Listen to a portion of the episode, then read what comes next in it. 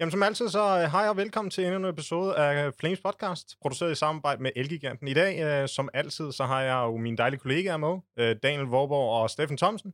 Og i dag, der har vi episode 13, og det er en meget speciel episode, for i dag, der har vi en meget speciel gæst med os i dag. Det er en af Danmarks mest kendte navne inden for e-sport, og nok en af de største e-sportstjerner, vi har her i lille Danmark. Nok også en af de største e-sportstjerner i hele verden. Han hedder Lukas Rosander, og han er måske bedre kendt som uh, Glaive for Astralis. Velkommen til, Glaive, og tak fordi du gerne vil med, være med os her i dag.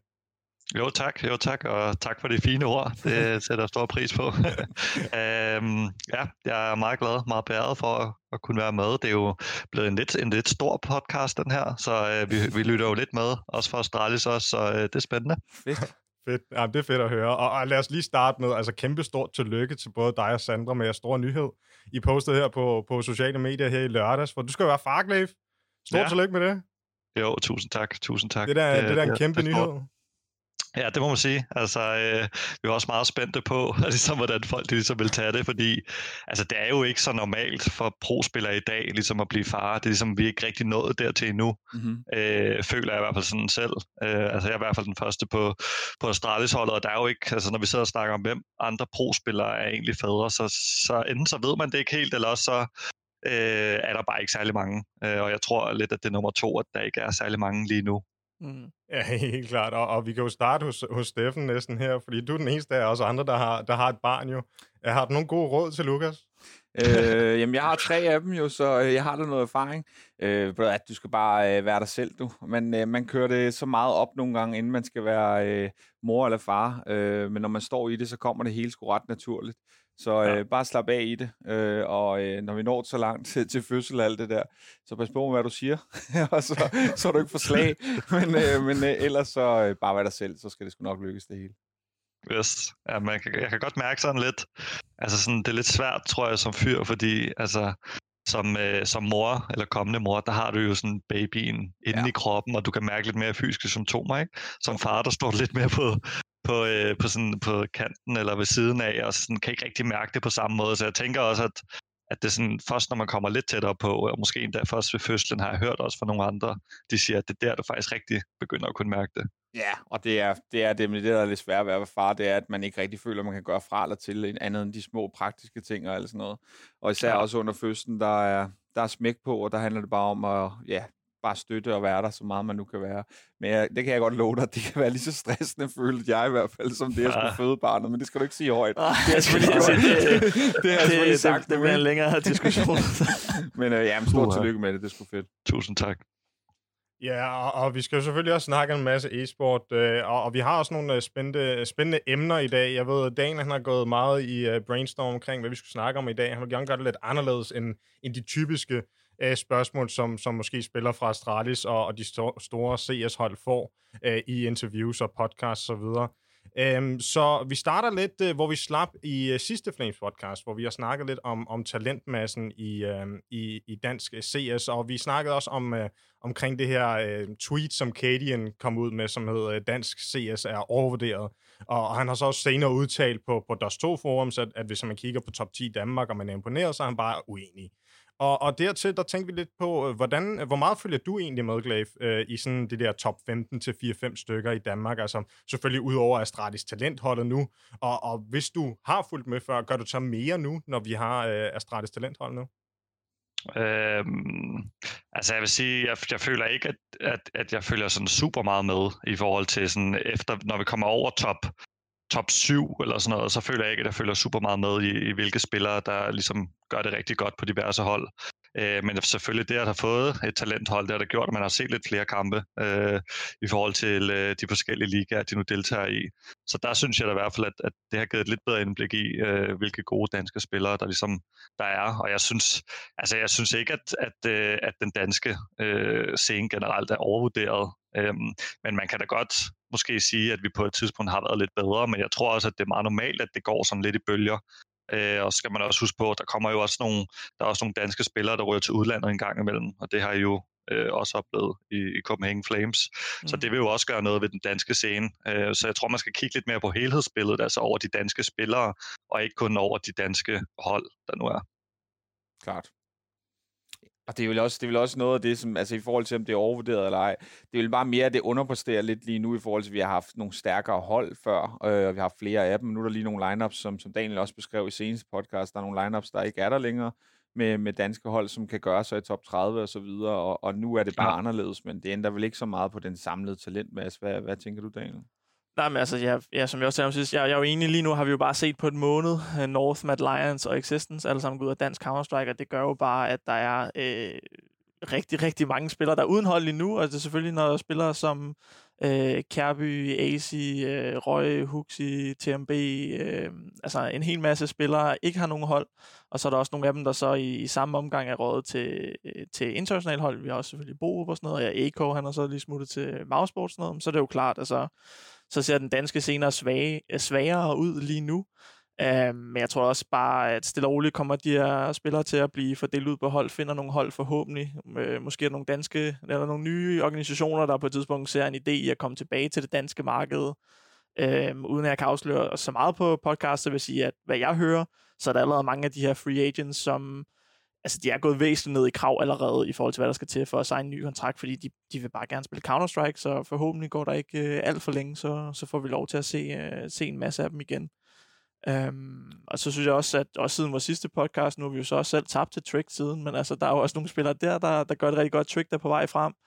Øhm, AGF synes jeg begynder at vise, øh, uh, røre lidt mere på sig, efter de har haft en skuffende start. Øhm, så stille og roligt forhåbentlig ser vi også bare flere af de andre lineups blive mere øh, stabile og vise øh, stærkere resultater hele tiden. Ja, og der popper vel også, øh, altså, som du siger, snart måske nye hold op, men, men vi ser jo også for eksempel Astralis komme med et talenthold. Kunne man godt forestille sig, at måske Heroic fik et talenthold, øh, eller andre talenthold poppet op, altså nogle, nogle ungdomsakademihold øh, af en art, som, øh, som bliver støttet af, af større organisationer, men måske bare har meget nye spillere. Man får den her øh, støtte omkring sig til at, at få boostet det op. Øh, hvor meget... Øh, jeg ved ikke, hvor jeg, vil, hvor jeg var på vej hen med det. Jamen, jeg, jeg, jeg, jeg, jeg, jeg, jeg, også, nu må jeg sige, nævner vi også Astrid Iceland. Mm. Det er ikke, fordi jeg vil, egentlig vil så dykke, dykke så meget ned i lige præcis dem, men hvis vi tager sådan lidt et, et, et tænkt eksempel, øh, Lukas, hvor at, øh, lad os bare sige, at du er en spiller, som, som du er selvfølgelig, at du har ambition om at være nummer et i verden. Det behøver ikke at være lige præcis til Astralis, det kunne sådan set være til, til alle mulige andre øh, projekter, du skulle være en del ja. af. Øhm, hvis du sådan skal ud, og man siger, okay, vi har måske fire erfarne, vi skal ud og have, vi kan godt tillade os at have en, der kommer lidt nedefra, øh, og der er måske heller ikke den rette erfarne spiller på markedet, eller hvad man skal sige. Hvor, har du nogle sådan tanker eller idéer øh, i forhold til sådan, vil du kigge efter, ja, så rekrutterer vi en fra øh, øh, Heroic, eller Copenhagen Flames, eller Northern Alliance, de fandtes, eller, eller hvad tænker du i forhold til at tage sådan en sådan direkte ud af FPL? Vi ser spillere som Bymas og Robs og og ja. øh, Broki og sådan nogle ting, som kommer direkte ud af FPL nærmest og bliver hævet ind, også på hold, der mm. har ambitioner om at være nogle af de bedste i verden. Fordi jeg ved personligt, når vi rekrutterer, vi har aldrig nogensinde taget en spil, Nico Doss er måske ham, vi har taget der tættest på at være næsten direkte ud af, ud af facet. Han havde lige to måneder på, på Singularity. Men normalt er jeg ret bange for sådan at tage spillere, som ikke har noget holderfaring. Øh, men, ja. men vi ser jo nogle af de her spillere, som jeg lige nævnte, der, der egentlig har ret god succes. Øhm, så jeg ved ikke, om du har nogle tanker om, øh, om, om det, og, og nogle krav, jo, som du vil have til spillere, du skulle, du skulle hente ind på et hold. Altså, jeg har jo ikke, øh, jeg har jo ikke sådan rigtig stået med opgaven før, udover da vi mistede øh, Kærby for noget tid siden, hvor at vi fik Magisk med. Og der havde mm. Magisk ligesom bevis sit værd, øh, både i Norge for, og også for nogle andre hold, øh, også i SK dengang. Ja. Øh, så vi, der vidste vi jo godt lidt, hvad vi fik. Øh, men lad os sige, at, øh, at Magisk ikke havde været der, så kunne det jo godt være, at vi var gået med, med en, en lidt mere ukendt spiller, øh, som kom med, med noget talent, øh, og måske ikke var helt lige så erfaren, men stadig havde... Øh, altså jeg føler lidt, at når du skal kigge på nye spillere, så føler jeg, at du skal gå mere op i talent, end at de skal have meget erfaring. Altså, øh, jeg, synes, jeg synes tit, man ser det der med, at sådan, jeg sidder lidt med følelsen af, okay, du har lige, du laver et nyt hold, men du tager faktisk to til tre afdankede spillere med på dit hold. Og det, jeg synes bare hurtigt, at spillere, de, sådan, øh, de føles hurtigt afdankede. Altså både nogle svenske spillere, hvor man sidder og tænker, det, det er ikke klogt. Altså bare fordi de har et navn, så føler jeg ikke, at det er den rigtige vej at gå i forhold til at signe dem. Så vil jeg nok hellere gå efter noget talent, der kan, der kan bygges videre på. Øh, og så kan det godt være, at du misser, øh, fordi at øh, han simpelthen ikke har nok erfaring eller et eller andet. Mm. Men jeg mm. tror, at når alt kommer til alt, så tror jeg, at du rammer mere rigtigt ved at gå efter talent, end at gå efter det erfarenhed. Og det så du jo også med NIP, øh, som du har set nu, som næsten har fem talenter, øh, hvis du bare kigger to år tilbage. Ikke? Altså, de har jo næsten ikke nogen erfarne spillere længere. Så øh, jeg synes altså, NIP, det, det giver et godt billede af, hvilken vej jeg vil gå, hvis det stod til mig. Ja, altså vi ser også i, i Fnatic sådan set, ikke? Uh, Jaquinho oh. også øh, kommer nærmest ud af, ud af ingenting. Også noget, jeg faktisk lige noget hurtigt, at vi vender NIP. Jeg synes, det er helt vanvittigt, at CTR, han, han caller på to af deres maps nu. Jeg tror, han er 17 år, og spillede ja, lige på... Øh, øh, nu kan jeg huske, hvad deres akademihold, Young Ninjas, tror jeg bare, de hedder. Øh, ja. Øh, der tror jeg lige, han spillede i tre måneder, eller, eller nu caller han på Overpass og et andet map, i stedet for Hampus. Det synes jeg også er, er, er, er rimelig vildt det er rimelig vildt, især når du tænker på ligesom den spiller, som Hampus er, hvor han går rigtig meget først og laver rigtig mange øh, plays, som man ikke lige regner med, han er sådan, spiller meget på det der med at fange modstanderen på det forkerte ben. Øh, så de kommer lidt til at have, jeg tror, jeg kunne godt forestille mig, jeg vidste faktisk ikke, at jeg callet på to maps, men jeg kunne godt forestille mig, at de kommer til at have sådan lidt, øh, den ene, den en spillestil, når han caller, og så en helt anden spillestil, når Terra caller, fordi mm. at jeg tror, det må være svært for Hampus, og, og, altså, jeg tror også, det bliver svært for Hampus at skulle lave sin spillestil helt om, men jeg føler også lidt, at det er en nødvendighed, hvis CTR han skal call, med mindre at, at de bare har totalt samme spilforståelse, hvilket er meget usandsynligt. Ja, det er ikke, fordi de har spillet sammen så længe, kan man sige, øh, så der er nok, en, der er nok nogle forskellige øh, forståelser der, men også noget, nu har jeg, jeg har en lille bitte smule inside info, fordi vi har en svensk træner, øh, ja. som er gode venner med, med nogle af de men jeg ved nemlig, at en af grundene til, at CTR, øh, CTR han endte med at call på overpass, det er fordi, at de havde brug for øh, en, der følte sig komfortabel i at spille sådan lidt mere heavy lurk-rolle uden for en B på overpass. Yes. Øhm, og der endte så med, at det var Hampus, der var mest komfortabel med at spille den rolle. Øhm, okay. Og så var han ligesom klar til at steppe op til ZTR, hvilket selvfølgelig også er enormt øh, imponerende, at han følte sig klar til at tage den rolle. Men det var egentlig ikke meningen, vi skulle snakke om det her emne, men noget, jeg måske godt kunne tænke mig også at få dit øh, besøg på, for det er nemlig en, en problemstilling, vi tit har stået med med nogle af vores hold, er, at når man har nogen, der sådan er mere eller mindre komfortable med at give input i løbet af en kamp, og ligesom sådan secondary call og sådan nogle ting, synes du, øh, eller har du nogle idéer eller tanker omkring, giver det mest mening, hvis man har sådan sin secondary caller, ham der ligesom anden mest øh, føler sig komfortabel i at kalde ting, synes du, det giver mest mening sådan at have den person på, på yderpunkterne, hvor de ser en masse ting, som indgiver leaderen ikke ser, eller sådan med i map-kontrol, hvor der sker øh, flere ting, om der måske er mulighed for at lave flere øh, on-the-spot calls, eller hvad man skal sige? Ja, det, altså, det vil jeg sige, det synes jeg er, sådan, det er rimelig nemt at svare på. Der var helt okay. klart helst af ham på løg. Øhm, der var helst ham på yderpositionerne, fordi at han ser nogle ting på den anden del af mappet, som indgame leaderen ikke selv ser. Altså, men det er jo også fordi, at jeg personligt altid er med i at tage map-kontrol, og jeg er mm. altid med ligesom der, hvor det sker i starten af runderne, typisk, medmindre CTNS laver noget, noget meget offensivt et andet sted. Men ellers så er jeg altid med i map-kontrollen, så derfor så vil jeg helt klart have secondary in-game leader ude i et andet sted helst. Øhm, ja. ja. Øhm, jeg vil bare lige en, en kort tanke til det. Nu snakker vi også meget om strategi og taktik og sådan noget. Hvad, hvad, hvad gør du egentlig, Lukas, i forhold til at udvikle dig selv? Kigger du på, hvad andre hold gør, eller øh, er det meget dig og Danny, der taler om, hvordan du kan udvikle dig? Fordi hvis vi tager bare det taktiske aspekt, øh, er, det, ja. er der så nogle hold, du øh, især følger, eller øh, får tanker fra, eller prøver du også selv at komme op med tingene? Er tiden, tiden egentlig til at være kreativ, øh, når man driver holdet, som du gør? Øhm, jamen det, jeg synes godt, at i nogle perioder kan det være svært ligesom at være innovativ. Øh, men vi prøver selvfølgelig at have en, en del sessions, hvor vi går efter at være innovative.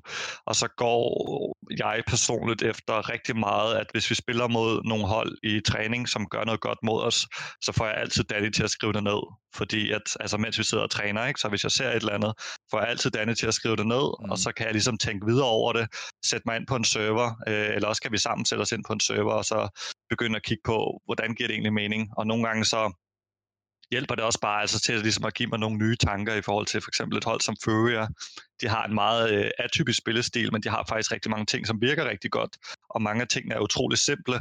Øhm, men det kan være svært ligesom at mestre, hvis man ikke har 100% styr på, hvordan det gør. Så kan det godt være at skrive ned, øh, Føria gjorde det her øh, mod os, det skal vi lige have kigget på, og så prøver vi at finde en kamp, hvor de gør det her mod et andet hold, hvor vi faktisk kan se det i, i et, øh, et, øh, et fugleperspektiv, mm. hvordan de præcis gør. Øh, det synes jeg hjælper os rigtig meget i forhold til at være innovative og, og hele tiden holde os up to date. Mm. Uh, hvis vi lige bare lige hopper hurtigt tilbage til det her med FPL versus holdtransfer, så man skal sige, uh, er der ikke også noget sådan businessmæssigt uh, perspektiv med, at, at der er også en pris for, for en transfer, det der er typisk ikke for en FPL warrior. Det er klart. Uh, så så, så uh, det lyder som om, der er en masse øh, upsides, ved, i hvert fald fra Glaives perspektiv, i at tage alle de her talenter, men jeg ved, at du har altid, Daniel, lagt meget vægt på, at der skal være det her øh, erfaring fra et hold, og der skal være de her Øhm, man må gerne have lært, hvordan er det egentlig at være på et hold og i en organisation også, for der er også mere end at bare spille Counter-Strike. Så, så hvad, hvad er det, der opvejer, øh, ligesom, for det er jo sådan prisen, du betaler derudover. Det, ja, selvfølgelig. Vi har også, selvfølgelig også været heldige nogle gange, øh, at, at vi finder nogen, der, der har kontraktudløb eller, eller et eller andet. Altså, selvfølgelig ikke altid, at vi skal, vi skal gøre det, men nej, man kan sige, nu, Lukas han taler for eksempel også om, om afdankede spillere. Det er selvfølgelig, kan man sige, tit når vi har hentet spillere, er det der er nok ikke så mange af dem, du har kunne argumentere for at afdanke, fordi de stadig er unge. Øh, så skal du måske være Siljan. det skal være ham, der er afdanket. Men, men, øh, men, men, de fleste andre har jo stadig været unge spillere, øh, selvom, selvom vi hiver dem ind. Men, men det, det er sådan, som jeg, har, jeg er glad for, at de har. Det er sådan, fordi en ting, vi for eksempel arbejder meget med Nico på nu, fordi han har kun spillet holdseries måske i to måneder, og det var på Singularity, og der skulle han call endda det meste af tiden. Øh, så der har måske ikke været så mange, der har lært ham så meget, men det er jo bare det her med sådan, at spille klog Counter-Strike, lave ting sammen, øh, sørg for, at, at man kan trade hinanden i, i mange situationer og sådan noget, fordi altså Nikos første instinkt i lang tid var, øh, fordi han har spillet F, øh, FPL og FPLC, og det er ligesom det, han har hans Counter-Strike-uddannelse, det er en masse repeaks, også selvom han har skudt øh, de ja. første, og øh, han kan godt lide at gå efter øh, et, et, et, et godt gammeldags no-scope og, øh, og alle sådan nogle ting, ikke? i situationer, hvor at, okay, det var enormt flot, du skød de første to, men hvis du bare holder dig i live nu, så er runden nærmest vundet, ikke? Ja. Øh, hvor at, og bare sådan hele det der med at kommunikere, kalde line, eller setups og alle sådan nogle ting, var enormt svært for Nico til at starte med. Uh, han arbejder enormt hårdt på det og er blevet væsentligt bedre, men der er nogle, stadig nogle situationer, hvor at man godt kan mærke, at han stadig mangler det. Så når han tænker, at han skal lave et aggressivt peak, så er det bare ikke ligget i hans DNA, at så får han hans holdkammerater til at gøre noget for at sætte ham op til at lave det aggressive peak. Han har måske bare gjort ja. det selv, fordi at det er sådan, man gør i, i, i FPL. Øhm, så, det, så man kan sige, det er nogle af de ting, som jeg i hvert fald kan mærke, at vi skal arbejde i en længere periode øh, omkring, når vi hiver mi- mindre erfarne spillere ind, hvor mm. hvis vi tog en, selvom Jarbi for eksempel, han er kun 17 år, han har spillet, han havde spillet holdseries med med Haste og Larsen og sådan nogle ting, som har, øh, som har lært ham en masse i hvert fald i forhold til det her med at spille klogt og spille med de andre og kommunikere omkring, hvad der skal ske og sådan noget. Ikke? Så får man ligesom nogle, ja. øh, nogle, øh, nogle af de ting med fra start. Øh, så det er selvfølgelig nogle andre ting, som han så skal arbejde på. Øh, men, men det er de, de ting, jeg føler, at, at, at vi får. Men vi har selvfølgelig også for eksempel, vi har mindre erfaring på vores hold, så der er mindre, der kan lære fra sig. Hvis man for eksempel skulle gå ind på et hold som Astralis, hvor du har fire mm. spillere, der har spillet på højeste niveau i enormt lang tid, så er der flere, der kan give fra sig, hvor at, hvis jeg tager en helt ny rookie ind, og holdet af Asilian, øh, Jabi, øh, Nodi og Mangs eller et eller andet, ikke? så er det sådan, altså de andre er også stadig i gang med deres udvikling, så det er ikke fordi, de nødvendigvis har kæmpe stort overskud til at sætte de andre ind i, hvad, hvordan Klar. hænger tingene sammen. Så, så derfor så kan det være lidt sværere for os, end for eksempel hvis du har, jeg går ud fra, at, at Lukas og resten af Astralis har en ret god fælles forståelse for, hvordan de gerne vil spille Counter-Strike, og så er det nok øh, væsentligt nemmere at køre en hvis det nu skulle være en ny femte person øh, ind. Jeg kan, fortælle dig, jeg kan fortælle dig, at du snakker om det der med Neko, der godt kunne lide at repeak. Mm. Altså, jeg kan fortælle dig, jeg ved, jeg kan ikke sætte tal på, hvor mange gange vi har haft samtaler om, at nu skal vi også lige stoppe med at repeak, og nu skal vi ikke gøre som om det er FPL. Og problemet er lidt, at når du gør det i træningerne, så kommer du tit også til at gøre det i kampen, og det kan være svært ligesom at skifte rundt. Mm. Men jeg tror så også, at det handler mest om, at vi har spillet på hold sammen i så lang tid, og vi har øh, opnået så mange ting. Så det der med, at man lige husker sig selv på, at hvis vi ikke spiller, øh, som et rigtig godt hold vil gøre, så kan vi ikke være verdens bedste. Mm. Øh, så vi kan ikke bare blive ved med at repeat og hele tiden tro, at nu skal vi ud og redde runden og så videre. Så det, det, det er man er nødt til at holde sig selv lidt i ørerne, selv når man som os øh, har spillet så lang tid sammen. Ikke? Ja. Det er også meget sjovt, fordi at, øh, altså, jeg tror, Nico, det er ham, som mig og Daniel er mest uenige om, i forhold til, at hvis jeg ser Nico lave nogle syge ting, så er jeg bare sådan, han er jo for syg, ham der. Hvad sker der?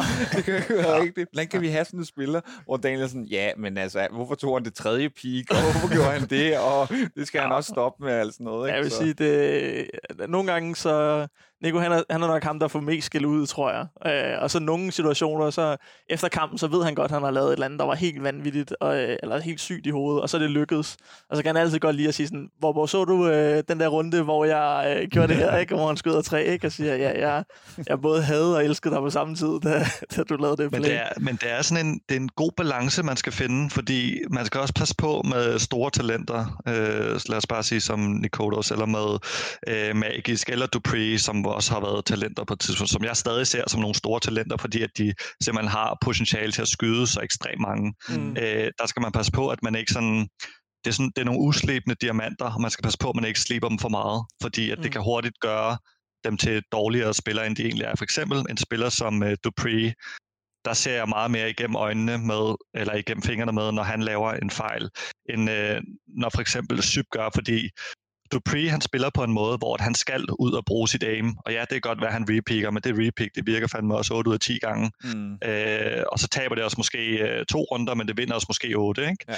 Og i forhold til Syb, hvor han er mere den der smarte spiller der, hvor jeg siger sådan, okay, du skal måske ikke lige gøre det der, fordi han er ligesom mig, han har måske ikke lige helt aimet til det, øh, i hvert fald ikke altid. Øhm, så skal han måske holde lidt mere igen, ikke? Så det er meget det der med at kende sine spillere og, og ligesom vide, hvem skal, man give, hvem skal man give mest plads, og hvem skal have lidt mindre plads. Ja, jamen, det giver rigtig god mening. Altså, man kan også sige, også bare lige for, for at uddybe kort på, på det emne, vi, der er egentlig sådan, man siger, til, på vores hold, der har vi meget egentlig løs snor i forhold til, at du må næsten gøre alt, hvad, alt, hvad du vil, så længe det ligesom bare, øh, altså der er en plan med det, og det giver mening, og så taler vi så meget om sådan, okay, men, men der er alligevel en mate på, kunne du så ikke have fået en flash måske, eller kunne ja. vi have, have gjort det her, i stedet for, at det bare var, man sige, en, en, en one-man army, eller, eller lidt mere risikabel, kunne vi have gjort det lidt anderledes. Fordi egentlig så, altså vi sidder faktisk og dunker hovedet, øh, eller Nico i hovedet hver eneste dag og siger sådan, altså du har en AV hver eneste runde. Hvis du tænker, at du kan få et kæde på en eller anden måde, så, så sig det. hvordan, ja, ja. hvordan går du Nå. ud og, og, øh, og finder et åbningskæde til os, og du må sige nej til alle de strats, Asger han kalder, hvis du har en god idé om, at du kan gøre noget andet. Ikke? Men det er bare det der med sådan, kan vi, kan vi gøre det klogere? Kan vi gøre det smartere? Er der nogle risici, som vi kan minimere, øh, eller sætte dig mere op for succes, og, og alle de her ting? Ja, jeg, jeg kan huske, du, du nævnte meget, hvor, hvordan gang vi havde Farlig på holdet, at øh, hvis Farlig han kaldte, jeg tror, jeg kan få et kæde her, så, jamen, så blev det bare overruled. Jamen, så stopper vi alt. Altså, hvis der nu siger, lad os lave uh, Heroic eller Astralis, eller en eller anden tag. Hvis, hvis vores AV, han siger, nej, lad mig lige pikke her, så har vi sådan en filosofi, har vi haft stort på alle vores lineups, at så 9 ud af 10 gange, så canceler vi den strat, der er kaldt, hvis AV'en har en god idé om, at han, uh, at han kan få et åbningspeak ja. et eller andet sted. Er det på samme måde hos jer, hvis øh, Device han siger et eller andet øh, om, at hey, der er en mulighed ja, her? Ja, det vil jeg sige. Det vil jeg sige. Device, han har meget, øh, altså han har meget øh, at skulle have sagt i forhold til det der. Øhm, selvfølgelig, det kommer jo lidt an på, hvor vi er i kampen og så videre. Øhm, mm. Men især i starten af kampen, hvis han har noget der, og man bare, altså, især hvis han har en god start på en kamp, så er det vigtigt, at en spiller som Device får meget plads, fordi at, så kan han virkelig bare, altså han kan ødelægge modstanderen på egen hånd helt alene. Ikke? Ja. Øh, I forhold til, hvis, hvis han har en, en, en lidt dårligere kamp måske, så kan det godt være, at jeg måske siger, nu kører vi lige den her tag her, øh, fordi vi har simpelthen brug for ligesom at, at spille lidt mere på teamplay og ikke så meget på individuelt. Så, men jeg vil sige, at han har meget at skulle have sagt. Klar. Jamen nu når vi snakker, vi snakker lidt uh, træning og, og transfers, og, og som Daniel sagde, I, I har haft det samme lineup nu i hvad, tre år, over tre år. Og, og det er jo ikke noget, vi ser ja. meget af i Counter-Strike uh, rundt omkring ja. i verden. Um, og, og hvordan, altså, du snakker lidt om din prag, at, at der er stadigvæk uh, nogle repeaks og så videre. Hvor meget, hvor meget påvirker det jeres træning? Uh, måske i forhold til, hvis man, man er, et, er et nyt sådan, talenthold, eller ikke har været sammen i så lang tid. Retter I stadig fejl, og, og den slags? Ved jeg, Daniel han har snakket meget om, at, at Ja. Det gør de hos jer. Ja, så man kan sige, ja. det, det jeg sådan lidt har tænkt også med, med det her emne, det er nemlig sådan, at altså i vores, altså man kan sige, I, I er nok uh, Danmarks mest stabile lineup, selvfølgelig havde I lidt med, med nogle stand-ins og sådan noget uh, for, lidt, for lidt tid siden, men ellers så har I jo nok det mest stabile lineup, ja måske i verden, hvor man siger, vi har måske Danmarks mest ustabile lineup, så vi har solgt uh, 12 spillere, så vi, vi, vi, har, vi har hele tiden nye folk inden, og skal hele tiden ligesom starte forfra, så meget af vores træning handler om sådan noget med at skabe en fælles forståelse for Counter-Strike, hvordan vil vi gerne spille, og hvad, hvad er god Counter-Strike, og hvordan vil vi gerne spille forskellige situationer. Øh, jeg tænker, sådan, altså, ja, altså, har I stadig meget sådan nogle samtaler, eller for jer handler det mere om sådan at øh, være innovativ og videreudvikle på jeres spil, så I bliver sværere at læse, eller hvordan, altså, hvad, har I sådan en overordnet fokus øh, på træningen? Ja, ja det, det prøver vi i hvert fald at have. Ikke? Det kan være svært at have til alle træninger, men vi prøver at holde sådan et overordnet fokus på, hvad vi skal arbejde med, og prøver altså virkelig at, at systematisere det og få skrevet det ned, øh, og sige, okay, nu har vi fikset det, hvad skal vi kigge på næste gang, og så videre. På den her bane, der mangler vi det her og det her, og hvordan får vi det, det lavet, og hvornår skal det laves, og så videre. Øhm, så vi prøver virkelig at, at gøre, hvad vi kan for det, men som du selv siger, så har vi været sammen i tre år, øh, og det er blevet det er blevet svært. Øh, og jeg tror, at nogle gange så er det jo den der, altså det der nye blod, som de andre hold søger, som giver lidt den der honeymoon-periode, fordi okay, mm. nu er man virkelig tændt, og nu skal man fandme ud og bevise, at man kan godt, selvom man skifter en spiller ud, og ja, altså, I kender det selv jo, det, det kan bare stikke helt af lige der i starten, ikke? Oh. Øhm, og så kommer hverdagen jo, og så skal man begynde at, at tænke lidt mere over tingene og så videre, og så kører det hele ikke bare på skinner. Så, og det er jo lidt der, hvor vi er, det er, at vi skal tænke lidt mere over tingene. Øh, vi skal øh, ligesom prøve at, at udvikle os hele tiden, og det kan være utrolig svært, fordi vi har en playbook på alle maps, på alle, øh, undtagen Mirage selvfølgelig, men det har vi sikkert også, hvis vi kan lave en. Men på alle seks maps, som vi spiller, der har vi jo en playbook, og den virker super godt, og så kan man sidde og tænke, hvor fanden taber vi så? Altså, mm. Og det er jo bare, altså det er jo fordi metaen hele tiden ændrer sig, og det er jo mm. fordi, at metaen hele tiden ændrer sig, så er vi også nødt til hele tiden at ændre os. Og det er jo der, hvor at, at det kommer ind i billedet, at vi skal hele tiden øh, gøre det bedre og bedre. Det er på grund af metaen, den ændrer sig. Er der, er der noget at skulle have sagt i, at I også møder meget de samme spillere og hold hele tiden konstant? Altså virkelig virkelig meget det samme hele tiden, så de kender jeg også ud af ind. Altså, kan, kan der være, ja. er der noget med det at gøre også? Ja, det er der selvfølgelig. Øhm, men jeg synes, ikke, at, jeg synes ikke, at det er så slemt, hvis jeg skal være helt ærlig i forhold til det. Jeg synes mere, at det er metaen, øhm, der ændrer sig. Fordi mange hold, lige måske ud over de spiller meget på samme måde, øh, og de har meget samme spilforståelse. Øh, I hvert fald på deres, på deres T-sider, og jeg vil næsten også sige på deres CT-sider. Ikke? Og når du ser et hold som, som Navi, øh, som CT på Nuke, ikke? så lige pludselig, altså der går jo ikke mere end, end to uger, så har alle kopieret deres setups, fordi at de er så gode på den CT-side der. Ikke? Så det er det der med, at metaen den ændrer sig, så hvis man kigger på det bedste hold, så ved man godt, det er sådan, de andre også kommer til at spille. Mm. Øhm, så det, det prøver vi i hvert fald. Jeg har lige bare lige en indskudt bemærkning til det. Nu ser vi jo her på det seneste, at CIS-regionen er begyndt at lave nogle fede hold, og de laver nogle gode resultater. Tror du, det er udtryk for bare en, en talentmasse, der begynder igen og nu at udvikle sig og, og indfri potentialet, eller spiller de på en anden måde? Fordi jeg ved, at der, der er der nogen, der taler om noget som russer CS og sådan nogle ting. Er, er, ja. det en, er det en ting, eller ser du, når du kigger på den her region, er de på vej med noget spændende, altså en måde at spille på, eller er det mere talenter, du tror, at, at der, de kommer over bare, ligesom de gør i Danmark i Lindstrøm? Uh, jeg synes lidt, det er begge dele. Altså, jeg synes faktisk, de spiller rimelig godt øh, som hold, og sådan rimelig godt taktisk, men jeg synes også, at de har utrolig mange dygtige individuelle spillere, og du ser dem meget sjældent have dårlige kampe, især deres stjerner. Øhm, altså hvis du kigger på en spiller som Shiro, eller en spiller som Dexter, uh, du kan også tage en fra VP som, som James, eller som Yakindara. Altså de har mange spillere, som bare stepper op gang på gang på gang. Og du, det, du ser det jo også med Simple og Saiwu for eksempel. Og jeg, altså, jeg, synes, det er, jeg synes, det er vildt, hvordan de kan holde sig så godt kørende, hver gang de skal spille. Og så er der selvfølgelig i går, jeg mener, det var simpelt, der lige havde en dårlig kamp, ikke? men det er, det er fandme et sjældent syn, ja. øh, at de, de gode spillere der øh, for de bedste hold, de har dårlige kampe. Så øh, jeg, jeg tror meget, det er det, der gør det. Deres, deres star players, de performer gang på gang, og det har også noget at gøre med, øh, at måske deres teamplay øh, fungerer super godt for dem, øh, og deres taktiske spilforståelse også. Altså, jeg vil også sige, for eksempel sådan hold som Gambit, det er nok det hold, vi har set allerflest demoer af øh, på det seneste. For, ja. og, og, også inden, at de skød op øh, med RIM og så videre.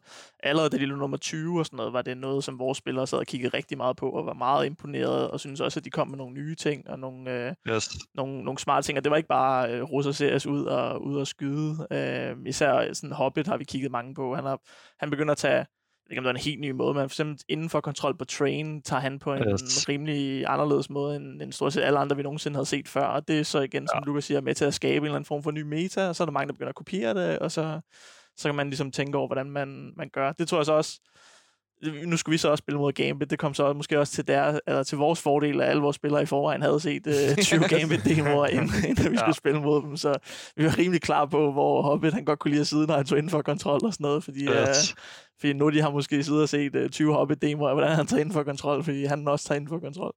Men, uh, men, det, men det er meget sjovt, ikke? Altså sådan, når man tænker på det taktiske aspekt, så lad os bare sige en spiller som Hobbit, når han tager ind for kontrol på training. Altså det der med, at når du ændrer en lille ting, så ændrer det store billede sig også, fordi lad os sige, at, øh, at vi begynder at gøre, ligesom Hobbit gør. Du smoker høj, og du måler nok et lav. Mm. Øh, det er generelt det, som Hobbit gør. Ja. Så sidder du jo tit i en situation, hvor så er du også nødt til at ændre det store billede, fordi ja. Øh, lad os sige, det er øh, mig og en anden, der smider smokes udenfor i starten, for ligesom lige at gøre, se til sådan lidt, lidt bange, og de skal være bange for at vi løbet ud og kan sidde ude i smokesene. Så lige pludselig så mangler vi en ekstra smoke, fordi før i tiden var man vant til, okay, man moloer høj, og så får man en flash, og så er det det. Men nu begynder man på det der med, man smoker høj, moloer lav, og så bruger man lige pludselig en del flere granater. Ikke? Det der med, at man skal, man skal rethink, hvordan man så spiller efterfølgende. Og det er det, jeg synes, der kan være svært, og det er det, hvor vi også skal, det er jo metaen, der ændrer sig, hvor vi også skal være up to date med den. Ikke? Jo, altså det snakke havde vi nemlig også, fordi at typisk så, så kan vi godt lide, mange hold bruger to smokes udenfor i starten af runden ved, ja. ved Sandwich og L, og vores ally-spillere vil også altid gerne have en uh, smoke, så han yes. kan kaste en lurk combo eller et eller andet, og så skal der også lige bruges en smoke på ind, til kontrol, så har vi en smoke tilbage. og så, ja. øh, så skal vi finde ud af, hvordan vi gerne vil spille rundt ud for det. Ikke? Så jo, det, altså, det var også nogle store lige med den der, vi kaldte det også bare Hobbit-komboen indenfor, der var det også bare, øh, altså til at starte med var vi sådan lidt, det der, det er jo ikke, det er jo ikke fedt jo, altså hvad, så kan vi ikke gøre noget, altså så kan vi aldrig nogensinde kaste et execute sent i runden, og er det ja. virkelig det værd, og, og ja, sådan nogle ting. Men så begynder man at kigge på, okay, hvordan er det egentlig Gambit spiller ud for det her så? Der kan man i hvert fald starte, man kan selvfølgelig også selv prøve at tænke sig til noget, ikke? Og så man se, okay, men det er også fordi, de er rigtig gode så til at, at holdene virkelig ikke ved, hvor de er henne, og de prøver at udnytte den her information med, at øh, okay, de kan faktisk både være langt frem alle, og de kan have, øh, være mange mand indenfor, og, og så videre, og så videre. Um, ja. Men igen, ja, så begynder alle at gøre det, som du kan sige, så begynder alle folk at finde ud af, hvordan counter vi det, og så kører den ligesom videre derfra. Øhm, og så er der nogen, der håber, finder noget nyt hele tiden. Jeg, jeg håber, lytterne har et map fremme, mens de, uh, mens de ja. lytter til det her. ja, det, er, det er aldrig nogensinde været så spilteknisk, når vi har snakket før. Jamen, det er Men, super øh, fedt. Det er også, jeg, jeg har lidt spørgsmål til det der ja. med, omkring meta, fordi hvis vi ser på de andre e-sport-titler i toppen, så er Fortnite og LoL, og med League of Legends, så er der jo hele tiden nye champions, og så er det top lane, der er favoriseret, og nye items og sådan nogle ting. Altså, det kan godt mm-hmm. skifte metaen i sig selv, og hvis vi kigger på Fortnite, jamen, så smider de et våben ud og skyder et nyt våben ind, og så shotgun, den er ikke god nok, og bla, bla, alle de der ting. Men i det virker til, at I taler om, at i CS, der handler det langt mere om en taktisk meta end noget andet. For jeg ved godt, en gang man bliver et våben bliver ændret med nogle, nogle penge, det koster lidt mindre eller lidt mere, whatever det nu er, eller det, der er et eller andet, det skyder bedre, eller hvad det nu kan være. Øh, men, men det lyder som om, I taler om, at det er sådan rent taktisk, det er der metaen skifter mere end i alle mulige andre ting. Og den, ja. det metaskifte kommer så på baggrund af, at folk egentlig bare finder på nye ting, eller hvordan? Ja, det vil jeg sige. Øhm, ja, det er primært utility, føler jeg. Mm. Altså, utility, okay. det har rigtig meget at sige, føler jeg, i forhold til metaen. Hvordan folk de bruger det. Ja, vi ser, altså, men det, man ser det faktisk, der er, som du siger, de andre titler skifter flere sådan balance ting, der så ændrer meta, men man ser også i, nu plejer jeg at bruge meget tid på League of Legends, der var der også, når der så var perioder, hvor der ikke kom så mange patches, så så man egentlig også, at metaen begyndte at udvikle sig af sig selv, for så var nogen, alle var enige om, at det her var den bedste måde, eller bedste champion. Så er nogen, der lige pludselig finder et counter til det champion, og så, mm.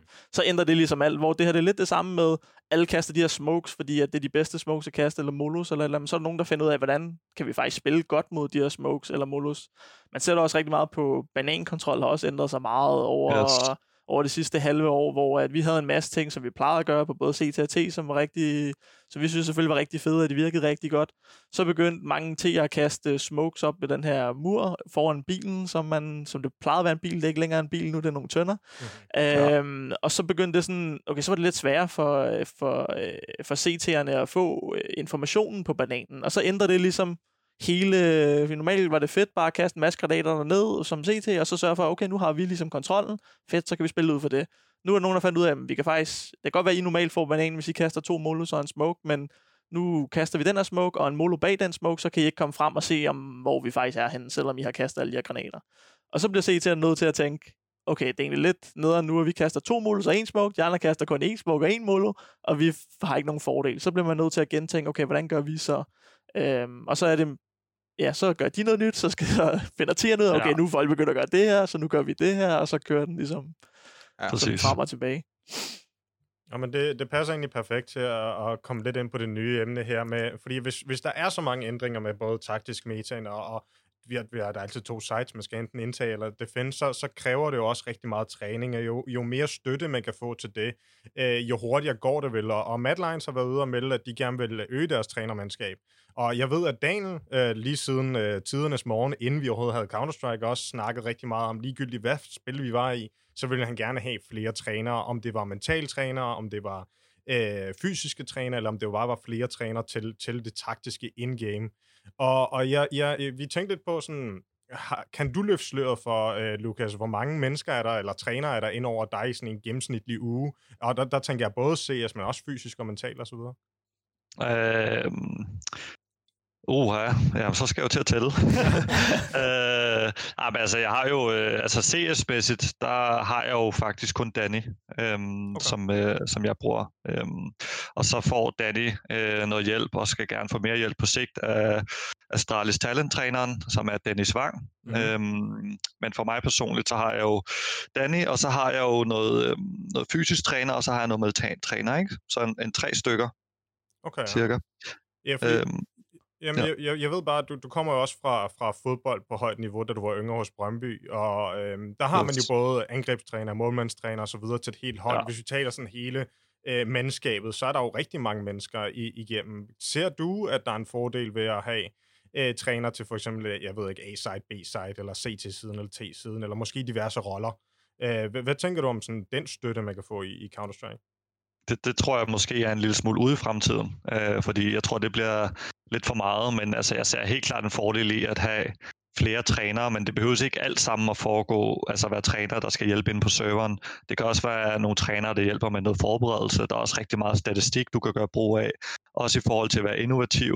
Øh, så man kunne godt have sådan en, en træner, der fokuserer på det innovative, en, en træner, der fokuserer på, på dit eget spil, øhm, og så have måske en træner, som fokuserer på forberedelsen. Så, så på det punkt kunne jeg godt se det, men jeg tror ikke, at en, en stærk trænerstab kan stå alene for at lave et godt Counter-Strike-hold. Altså, jeg tror, det kræver stadig en, en del talent, så tror jeg hellere, altså hvis jeg skulle vælge mellem at have en, en stærk trænerstab, uden at have super gode spillere, så ville jeg nok hellere vælge super gode spillere og en mindre stærk trænerskab, fordi at spillere, som det er lige nu i hvert fald, har rigtig mange gode ting i sig selv, som, øh, som måske på stik godt kan blive øh, udfordret af trænere, men jeg tror, det er for tidligt lige nu, øh, hvis jeg skal være helt ærlig. Og, og tror du, der er en forskel på, at du kommer fra et perspektiv, som Astralis en af verdens bedste hold, og måske et, et yngre, eller måske mere et talenthold på, på længere ned på ranglisten, som måske vil bruge mere, eller få ja. mere hjælp af at have en, en stærk trænerstab i forhold til jer med, med alle jeres erfaringer og Det tror jeg helt sikkert. Det tror jeg helt sikkert. Altså, jeg tror virkelig, altså sådan et, et talenthold og et hold som, øh, som jeg er i Flames, og, øh, og hold på det niveau, der ligger omkring øh, top 30. Det mener jeg også, I gør, ikke? Jo. Mm. jo. 27. Øh, ja, 27, præcis. øh, jeg, tror, at de vil, jeg tror, at de vil have godt af, af flere trænere, øh, både til at holde folk lidt i ørerne også, øh, fordi at en træner jo har svært ved at sidde og kigge på alle fem spillere samtidig. Så på mm. den måde, der giver det meget god mening. Men for os personligt, så tror jeg mere, at det er det andet, jeg snakker om i forhold til, øh, til innovativ og, og forberedelse osv. Hvad, hvad tænker du, Daniel? Jeg ved, du har en masse tanker om det her med at have flere trænere. Hvad er sådan dit perspektiv på det? Ja, altså, jeg, jeg, jeg kan helt sikkert godt øh, forstå, hvad, hvad, hvad Lukas siger. Igen, de er jo også helt sikkert i en, i en anden situation, end vi er. Fordi vi, vi er nemlig altså der, på vores niveau og de spillere, vi har, man kan sige, nu har vi også tit mange, øh, der er på, på vej frem, og øh, det, det er sjældent, vi har haft et hold, hvor det er mange erfarne spillere, øh, så derfor så, altså vores spillere, hver gang vi taler om, de vil også ønske, at der var en træner, der nærmest bare sad og kiggede på dem i løbet af træningen, og havde noter og feedback til dem, når vi var færdige med træningen, fordi, ja. at, ja. de, fordi de sidder nemlig og tænker sådan, hvordan bliver jeg, altså, jeg har måske ikke 100% styr på at holde mit site, der er måske en masse fejl, jeg laver, og man kan sige, når vi har nu har vi så øh, Daniel øh, DJL også som, øh, som, som træner, og så sidder jeg også oftest med på serveren.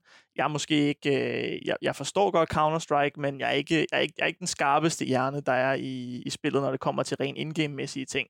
Øhm, så derfor er det måske ikke altid, at jeg opfanger mange af de fejl, der sker, hvis det ikke er noget, der ender med at koste os så meget, så lægger jeg nok ikke mærke til det. Og så er det nok mest kun Daniel, der, der lægger mærke til sådan nogle ting.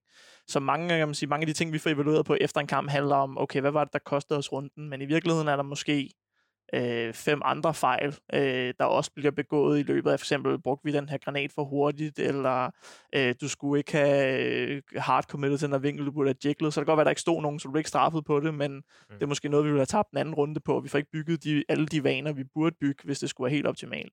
Så altså, jeg, jeg kommer også tidligere fra League of Legends, hvor at, der, havde, der er nogle hold, der havde, de havde en top lane træner, en jungle træner, en mid lane træner, en AD carry træner, en support træner, ja. og så øh, fik de alle sammen noget individuel feedback også efter deres træning. Det behøver ikke at være sådan undertræning, det behøver ikke at være sådan lige efter, når man sidder og evaluerer hele holdet, men så kunne det være, at de lige fik øh, så fik de nogle noter øh, fra den træning, de lige har, de har kørt, og så man eventuelt op, optaget i en egen træning, og så kan man gå ind lidt hurtigere og mere effektivt, gå ind og kigge på sin egen træning, og få nogle noter af sådan, i den her runde her, der skulle måske overveje at gøre det her i stedet for, eller et eller andet, ikke? Og det er vi ikke i nærheden af at have ressourcer til hos os i Copenhagen Flames, men jeg vil, jeg vil ønske, at vi kunne komme tættere på, Øhm, og vi, vi, altså jeg kunne, også godt, jeg kunne også godt forestille mig hos os, det gav mening at have en, der, når vi spiller vores CT-side, og kigget mest på A, og en, der kigget mest på B. Og, fordi vores spillere virkelig også sådan hungrer efter feedback, og Daniel har slet ikke tid nok til at... Altså, de vil alle sammen gerne sidde og se deres egen demo igennem med en træner, der sidder og giver dem feedback på bare sådan runde, per, altså runde, øh, runde by runde, men det er også igen, fordi de er så nye til at spille på det niveau, vi spiller på. Altså, der er ikke nogen Udover Siljan på... Ja, nu, nu de, han var også... Øh, sidst vi havde ham, var vi også lige oppe at vende en uge i uge 30. Men altså typisk, vores spillere har ikke engang været i top 50 før. Så det er helt nyt for dem at spille på det her niveau. Øhm, så derfor så, så hungrer de virkelig meget efter feedback. Men det er klart, hvis du har mere erfaren hold, som øh, har været igennem flere ting på forhånd, og allerede har draget, altså vi kan allerede mærke på, at Siljan, han har ligesom allerede draget en masse af de konklusioner, som de andre lige nu sidder og prøver at, at drage. Ikke? Ja. Øhm, ja. Så det er helt sikkert forskelligt alt efter sådan en sammensætning af holdet. Men handler det ikke også rigtig meget om det her med, nu ved jeg også, Lukas, du også øh, ser noget fodbold i gang imellem. Altså, vi har jo trænere, der hedder Ancelotti og Mourinho og Guardiola, og altså taktiske genier. Og øh, når det gælder CS, i hvert fald mange hold, det er nok ikke hos jer, hvor, hvor Sonic også er super skarp, men, men, men det her med, at typisk vil holdet egentlig selv have den taktiske snille, eller være det taktiske geni mere end træneren vil være, fordi vi ikke er nået yes. dertil endnu. Altså, der går nogle år, inden vi får de her, sådan en som dig måske, om 10 år eller whatever, så kan det være, at du er coach for et eller andet hold eller noget andet, ikke? Altså, ja. forstår du, hvad jeg mener? Ja, jeg forstår det godt. Jeg tror 100% også, at det er det, der gør, at vi er der, hvor vi er lige nu. Og jeg tror også, at det er det, der, vi, der gør, at vi bevæger os mod flere trænere i fremtiden. Øh, og i hvert fald trænere, som øh, måske ved en lille smule mere om spillet end i dag, fordi jeg hører der stadig om trænere, som ikke, øh, som er, altså nogen, som ikke rigtig ved super meget om spillet, som ikke har den bedste taktiske spilforståelse, og som træner, der faktisk ikke øh, har lyst til at arbejde særlig hårdt. Øhm, mm. Så jeg kan godt forestille mig, at i fremtiden, der bliver det noget, noget helt andet. Jeg tror også, at træneren kommer til at have mere indflydelse på, på selve spillet. Øh, det er selvfølgelig meget forskelligt fra, fra hold til hold. Klart. Og, og i din øh, mening, Lukas, hvis man så skulle, øh, hvis man er et hold, og man har en, en rigtig fin øh, indgame-træner, øh, hvad, hvad, hvad føler du er sådan nummer to træner, man så skal have? Er det den mentale, er det den fysiske, eller, eller skal man måske lægge sit budget på noget analystværk? Okay, altså så, så snakker vi jo lidt sådan, altså så begynder vi jo at bevæge os lidt over i livsstil, fordi altså det er jo en af de ting, som har gjort en kæmpe forskel for mig personligt, øh, og jeg tror også, at det vil kunne gøre en kæmpe forskel for, for mange unge spillere i dag. Øh, og det tror jeg er den grund, at altså, vi er jo ikke lavet til at sidde ned så meget, som vi gør, så det der med at have en sund livsstil ved siden af, der snakker jo både kost øh, og, og fysisk træning, og det behøver ikke være hård fysisk træning, det er overhovedet ikke det, men, men at du har nogen, der ved noget om det, det tror jeg er utrolig vigtigt, at hvis du gerne vil have en lang karriere inden for e-sport, og du ikke bare vil være en af dem, som ender på et, et top 10 hold lige lynhurtigt, og så får du det dårligt, eller bliver en dårligere spiller, og så ender du på et top 30 hold, eller et eller andet den stil, så tror jeg, at du skal øh, investere i en, der ved noget om øh, fysisk træning, øh, gerne noget, noget kost også. Ja, okay. Ja, det giver også super god mening, og det er jo også, man kan sige, der har I på en eller anden måde været pionerer i e-sport i forhold til at, at skabe det her setup omkring holdet, som man kender fra traditionel sport, ikke? Øh, hvor det jo er jo bare, ja. altså det, det skal man. Man skal simpelthen, for at kunne fungere godt oven i, oven i hovedet, så skal du også være fysisk fit og udviklet og alle de her ting. Så det giver selvfølgelig uh, super god mening. Men det er også meget Præcis. interessant, fordi at vi, vi diskuterer det jo også herinde i, i klubben omkring det her med, at at tilføje øh, en fysisk træner og alt det her med kost og sådan noget. Men, men der er også nogle barriere, som... Det er jo derfor, det er så interessant egentlig at tale med, med Lukas, fordi at de er jo så langt i deres udvikling. I den forstand, at mange af vores spillere har jo stadig så mange fundamentals at arbejde på i forhold til CS og alle de her ting, og til demo og alle de her ting. Så hvis man også lægger et kostprogram og et fysisk program oven i hovedet på dem, så kan det godt virke mere uoverskueligt, ikke? Øh, yes. men, men det er jo den vej, man skal, og det, det er klart, og det kan vi jo også se på alle mulige andre hold efterhånden nu, at, at alle ligesom begynder at holde sig i form og, og være veludvilet og drikker mere vand, end de drikker Red Bull og så videre. Ikke? Oh, ikke Red Bull forresten, det må være Monster, de ikke skal drikke. men, øh, men ja, så, øh, men ja det, det er super interessant at høre fra dig. Ja, men det vil jeg også sige lige i forhold til det der, øh, så føler jeg godt, at du både kan Altså øh, blive en bedre sådan, version af dig selv, både sådan ude for banen, men også, også inde i spillet. Øh, og der tænker jeg også på, at altså, du, du kan godt have tid til både at have en fysisk træner, øh, som koncentrerer sig om uden for spillet, samtidig med, at du øh, som individuel person sammen med din træner selvfølgelig skal fokusere inde i spillet og se demoer, og du skal blive en bedre spiller osv. Øhm, jeg tror bare, at de fysiske trænere skal passe på med at presse tingene for meget ned over hovedet øh, på deres spillere, fordi at det vil bare hurtigt skræmme dem væk, øh, eller gøre, at de overhovedet ikke gider. Så det kunne godt være, at man måske bare skulle sætte nogle, nogle små mål, og det kunne bare være sådan noget med, at øh, om morgenen, der, øh, når vi er til bootcamp, om morgenen, der går vi alle sammen en tur. Og vi går alle sammen en tur, og den tur, den kommer til at vare øh, mellem 30 og 45 minutter, og efter det, så går vi ind, og så går vi i gang med ligesom at træne. Mm. Så bare de der små ting, øh, det behøver ikke være hårdt med, at du skal op og styrketræne i, i to timer hver dag, eller, eller noget af den stil. Det kunne også være, at man tog nogle øh, yoga-sessioner, som også øh, er rigtig godt for, som sådan nogen som os, som spiller meget computer i forhold til udstrækning og øh, vejrtrækningsøvelser og så videre. Det lyder meget øh, feminint det hele, øh, men altså det, det virker faktisk. Nej, det virker faktisk. Øhm, så, så jeg tror, at det, hvis man tager det i små bidder, så tror jeg faktisk godt, det kan lade sig gøre selv med, med unge talenter. Så der går ikke længe før vi har en uh, Glaive How to Become the Best Version of Yourself uh, bog med, ja, med yoga, yoga-træning. Og... Altså, hvis jeg både skal være far og skrive bog og spille Astralis, så bliver det fandme hårdt. Og yoga-instruktør. ja, ja, hvad fanden sker der? Ja, jeg glæder ja, mig til sådan nogle, uh, sådan nogle Instagram live sessions, hvor du streamer yoga-timer.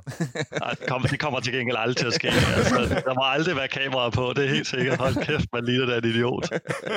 vi, vi havde faktisk også vores uh, en League of Legends hold, der uh, arbejdede vi med en, der hed uh, Sandra, mener der var, mm. som... Uh, som også hjalp med nogle af de her ting, og der var de også inde og lave yoga, men der ville de helst heller ikke have kamera med ind, mens de Ej, skulle øh, forsøge sig for yogaøvelser.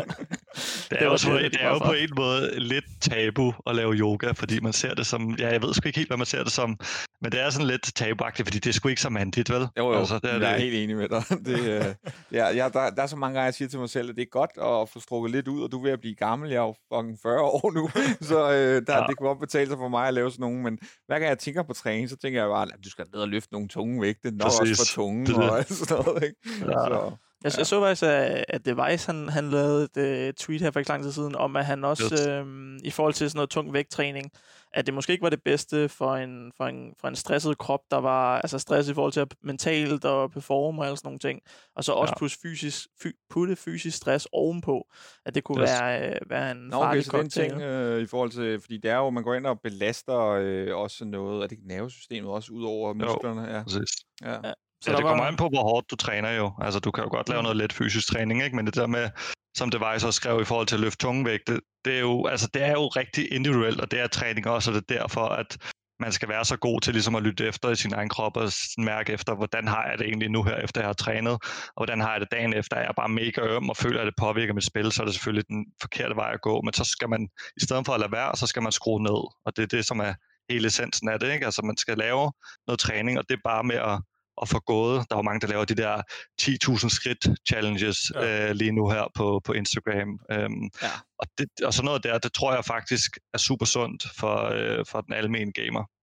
Jeg, jeg kan i hvert fald også kun varmt anbefale, øh, altså man kalder, man kalder det værtræningsøvelser, eller meditationsøvelser, eller, eller hvad ja. man kalder Jeg har brugt det enormt meget. Det hjalp mig enormt meget med at have fokus på de ting, som jeg skulle have fokus på, og stoppe med at lave overspringshandlinger, og altså lægge mærke til, når jeg lavede over... Altså det kan godt være, det lyder mærkeligt, men jeg plejede faktisk ikke at lægge mærke til, at jeg lavede overspringshandlinger. I hvert fald ikke i, altså, Altså, i grad godt nogle gange, så tænker man over, at jeg har lavet overspringshandlinger, men bare sådan nogle små ting, som at så begynder jeg lige pludselig at sidde og tænke over, hvad jeg skal spise til aftensmad, eller, eller andet, øh, i stedet for ja. at arbejde på det, jeg skal arbejde på, øh, og sådan nogle ting. At, øh, vi ved også, at nogle af vores spillere har også, øh, har også brugt det.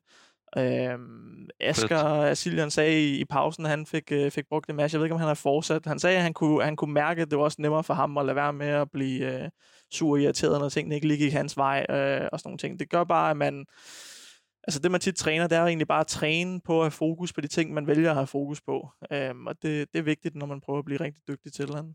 Det er også, jeg tror, øh, det var øh, lige en hurtig historie i forhold til det der med meditation. Øh, det var, jeg kan huske en gang, at øh, jeg tror, at Magisk han var lige kommet med på holdet.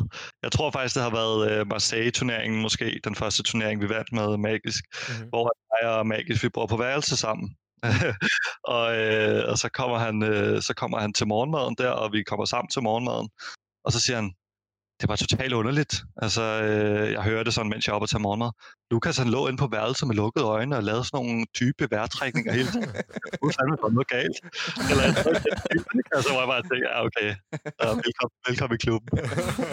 men, men det er også sjovt, for nu snakker vi jo lidt om det, det mentale, og jeg kan jo huske øh, dengang, at øh, jeg lavede sådan en interview med dig med e øh, back in the day, hvor vi også var hjemme ja. og, og besøgte dig. Øhm, ja. Og noget af det, der gjorde allermest indtryk på mig faktisk, der udover at, at du fik enormt meget opbakning hjemmefra fra din mor, det synes jeg var helt vildt at se, også fordi at på det tidspunkt, der var e-sport jo ikke, hvor vi er nu, altså hvornår det har været tilbage 15-16 et eller andet, ikke?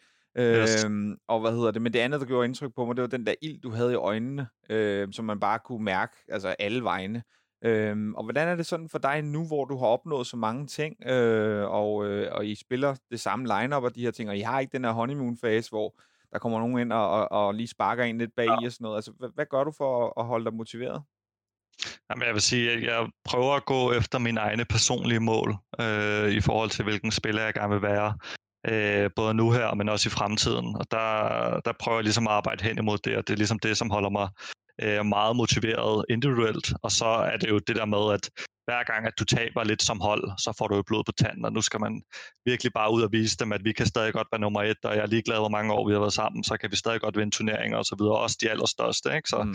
jeg, tror, jeg tror mere, det er det der med, at jeg tror, vi vil have svært ved det der med bare at, at få et, et år som 2018. Det kommer ikke til at ske igen. Fordi altså, der, ja, der, der, der tror jeg bare ikke, vi er længere, både sådan øh, metamæssigt, men også bare sådan individuel som spillere, der tror jeg ikke, at vi er, øh, så, kan vi blive så overlegne igen.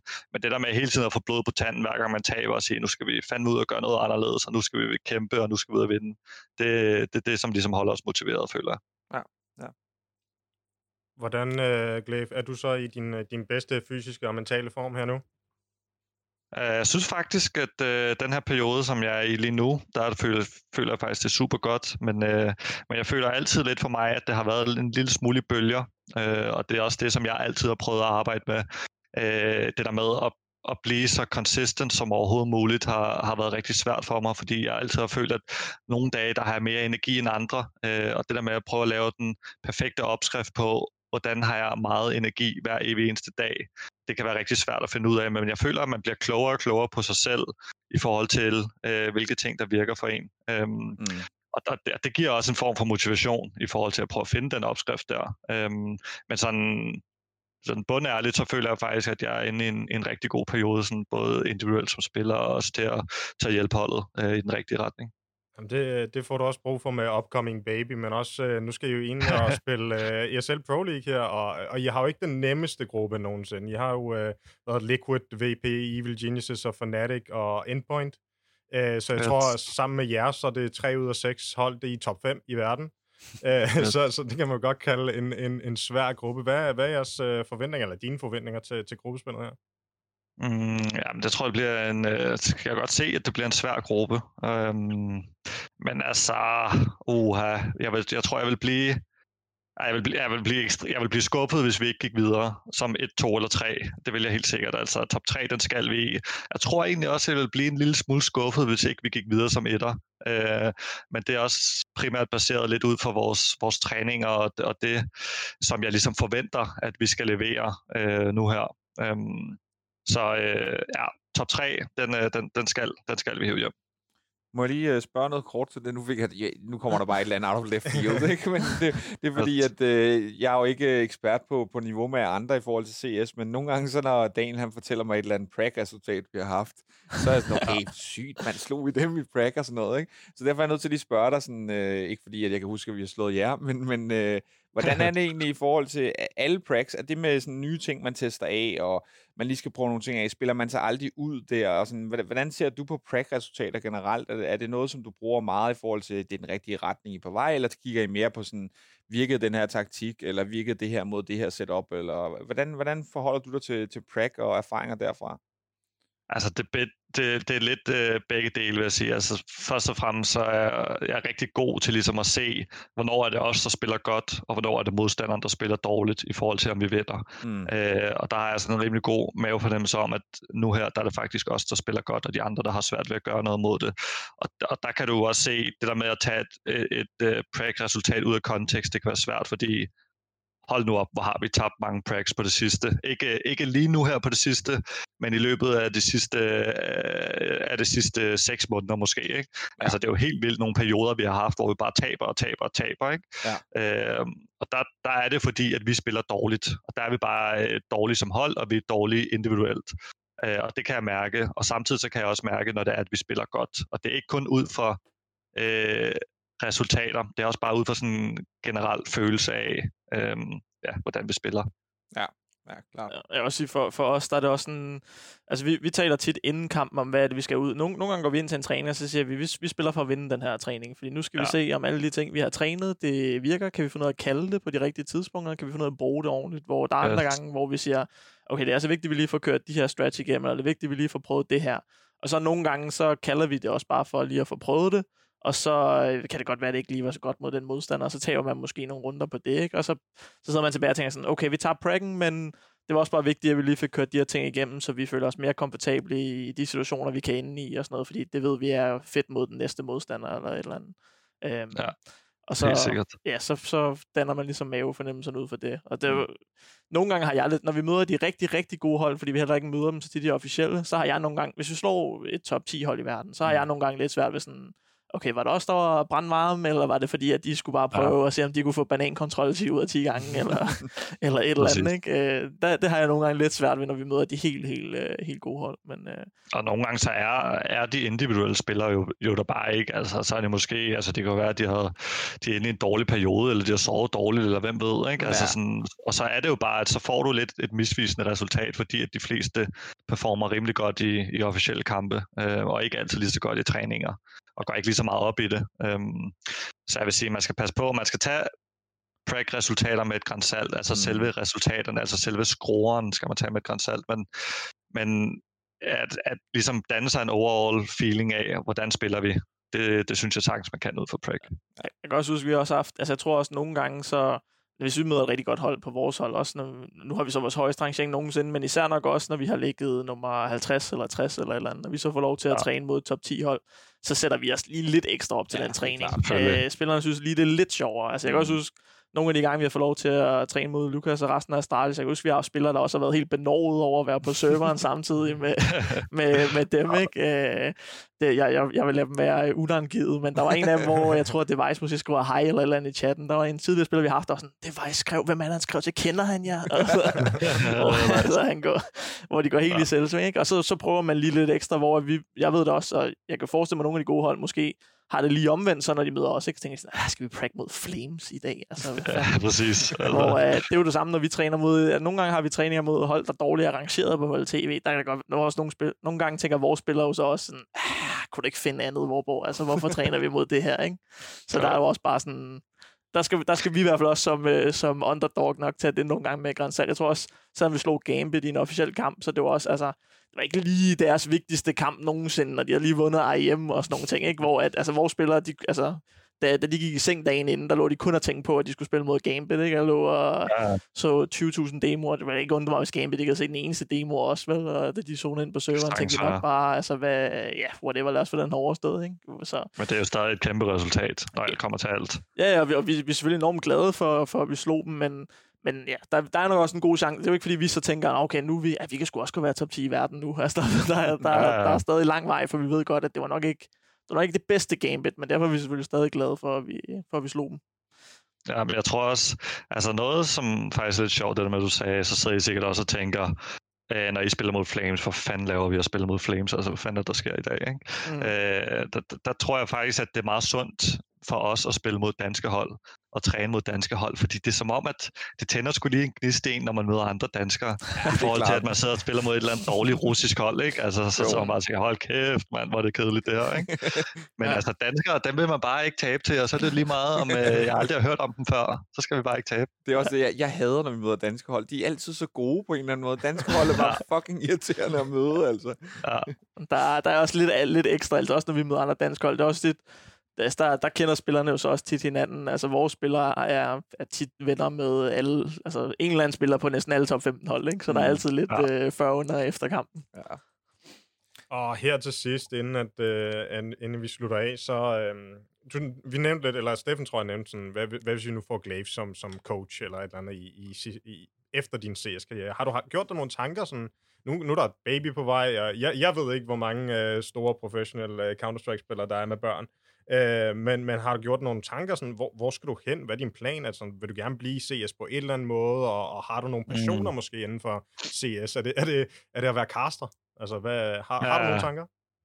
Uh, ej, altså hvis, hvis jeg skulle blive inden for Counter-Strike, så tror jeg, at jeg vil holde mig til det spilmæssige på en eller anden måde. Uh, om det vil blive noget uh, analyzer eller træner. Uh, det vil jo nok være træner, var rimelig oplagt, men man skal jo også tænke på lidt, hvor man er i sit liv på mm. det tidspunkt, og man ved jo ikke, hvor mange år der er til, fordi ens karriere er jo uh, desværre ikke uendelig. Uh, hvilket selvfølgelig også måske er meget sundt, når man nu skal være far og så videre. Men jeg tænker da i hvert fald, at jeg kommer til at spille en del år endnu, forhåbentlig, øh, hvis jeg stadig kan følge med, Klar. som, som jeg tænker, jeg, jeg kommer til at kunne. Øhm, ja.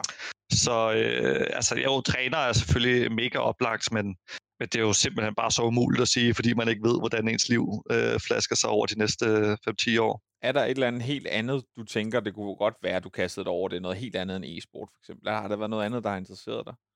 Altså det der med, øh, altså det der med at optimere den individuelle spiller, det synes jeg er utrolig spændende, også fordi at jeg går så meget op i det selv, i forhold til at optimere mig, i forhold til, som jeg også snakker om før, med både med kost og træning og meditation og så videre, ikke? Og jeg har brugt sindssygt meget tid på både at studere det, men også at praktisere det som måske er på en eller anden måde, hvis man kunne finde en løsning på at gå den vej og hjælpe nogle spillere den vej igennem, det tror jeg også kunne være sindssygt fedt, øh, og det tror jeg også vil give mig, give mig noget personligt. Øh, men ellers så, så synes jeg også, at jeg har gode tanker om det, og skulle være træner på et tidspunkt. Øh, så det er sådan lidt, ja, forhåbentlig bliver det en af de to ting, men man ved jo aldrig. Nej, det er, også, det er også svært selvfølgelig på det her tidspunkt i karriere og sådan noget, men man kunne bare, det kunne godt være, at du også tænkte, okay, det næste step for mig, det er, der skal jeg være noget med management i e-sport, eller det skal være noget, men det lyder jo som om, at det her med at optimere holdkammerater eller, eller, eller kollegaer, det er også noget, du godt kunne lide, så det kan jo godt være det. Ja, det, det tror jeg også kun, vi kommer til at se øget fokus på. Vi ser også, altså også bare i traditionel sportsverden, ser vi nogle, altså nogle vanvittige eksempler med spillere som Zlatan og Cristiano Ronaldo og sådan noget, der holder sig i topform til, Yes. Altså øh, aldre, man aldrig nogensinde har set før. Og jeg har også set for eksempel en dokumentar om Tom Brady. Alle de ting, han gør for, at ja, hans krop syg, kan, kan holde til det. Altså lige meget off-season og alt sådan noget. Ikke? Og, ja. Ja. Så jeg tror også, at det bliver, det bliver et kæmpe fokus øh, fremadrettet. Det tror jeg også. Ja. Okay. Jamen, øh, vi har været i gang i en lille time nu, eller faktisk en stor time, tror jeg. Så jeg tror, det var alt for den her episode af Flames Podcast, selvfølgelig produceret i samarbejde med Elgiganten. Tak til Elgiganten for at støtte os her, og tak til ikke bare dig, øh, Glaive, men også Astralis for at lade os øh, bruge dig i Flames Podcasten. Selvfølgelig. Og, og selvfølgelig personligt tak til dig for at, at tage, det, tage din tid til at være her hos os. Det, det betyder rigtig, rigtig meget for os, og, og igen, kæmpe tillykke til dig og, og Sandra med, med Baby. Øhm, og vi glæder os selvfølgelig til at, at følge med på den rejse. Øhm, og ja, og best of luck i ESL Pro League da. Jo, jo, tak, jo, tak. Det er også øh, det er super fedt for mig at, at få lov til at være med. Altså det der med ligesom også at have en kanal, hvor man lige også kan få lov til selv lige at åbne lidt op. Altså det er jo ikke mm. fordi, man gider at sidde og lave sådan en kæmpe lang smøre på sin Instagram, hvor man fortæller om alt muligt. Øh, så nogle gange er det også fedt lige som, som professionel lige at kunne dele lidt ud af sine tanker. Øh, så tak for det. Ja, det er super fedt. Og som, som altid, så stort tak til mine medværter, Daniel Vorborg og Steffen Thomsen, og, og selvfølgelig til alle dem, der har lyttet med. Og så ses vi jo bare i næste episode.